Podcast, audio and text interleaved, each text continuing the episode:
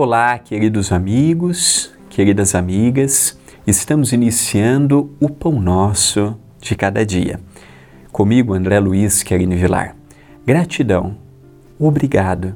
A TV é Caminho da Luz que permite que todos os dias eu esteja neste encontro diário, bem como ao Centro Espírita Perdão, Amor e Caridade, o CEPAC.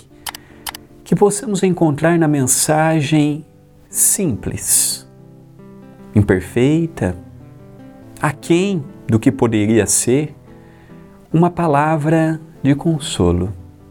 Fala-se muito de Jesus, fala-se muito de paz, fala-se muito de harmonia, de equilíbrio, mas nem sempre encontramos meios para chegar até o consolo, a harmonia, a paz, a serenidade. E que o pão nosso de cada dia, quem sabe, mesmo que simples, possa ser um caminho para despertar esta paz de espírito. A frase de hoje é de Emmanuel, pelas mãos de Chico Xavier, contido no livro Dia a Dia, com Chico e Emmanuel, diz o benfeitor. Dor, na maioria das vezes, é o tributo que se paga ao aperfeiçoamento espiritual. Dor no sentido de dificuldade. Não dor física, ah, meu braço está com corte, minha perna está com corte. Não, não é esse o sentido de dor que Emmanuel nos dá. Emmanuel está nos falando de tudo aquilo que nos gera uma aflição. Quando vemos um filho caminhando por uma senda torta, em que estamos vendo na frente que ele vai pagar o preço pelas suas más escolhas, quando nós estamos diante de um companheiro no trabalho em que tem saído do prumo estamos vendo a repercussão na sua própria vida, quando estamos num casamento em que doamos, doamos, doamos e a outra pessoa não cede, não abre mão, não quer saber do lado do próximo. Tudo isso nos gera aflição.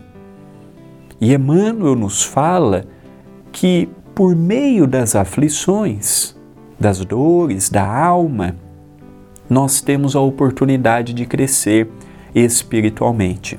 Agora, falando pessoalmente, os momentos que eu mais cresci na atual existência foram nos momentos de aflições. Naqueles momentos difíceis em que eu me sentia perdido, eu olhava para um lado, eu olhava para o outro, problemas, dificuldades, dissabores. Pensava que não tinha como piorar. No outro dia vi uma notícia que aumentava minha aflição. Foram nesses momentos que eu mais me vi na necessidade de mudar. Foram nesses momentos que eu mais me vi na necessidade de agarrar a uma fé e ver que eu posso ser espírita, eu posso ser cristão, eu não estarei alheio aos problemas.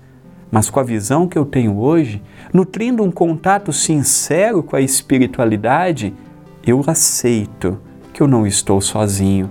Eu não simplesmente digo, não, eu não estou abandonado, mas me sinto abandonado.